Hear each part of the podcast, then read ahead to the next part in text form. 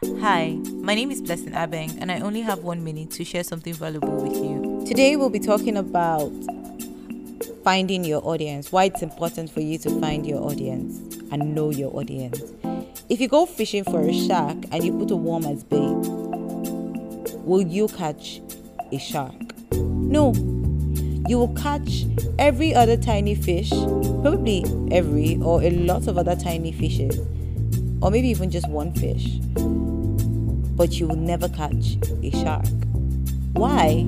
Because you used the wrong bait. Why am I telling you this? You can't target everybody. Even oxygen has a target market, and I'll be talking about that in a whole different episode. What is most important is find your person, find your tribe, your people who understand you and you can truly serve. Okay, that's time.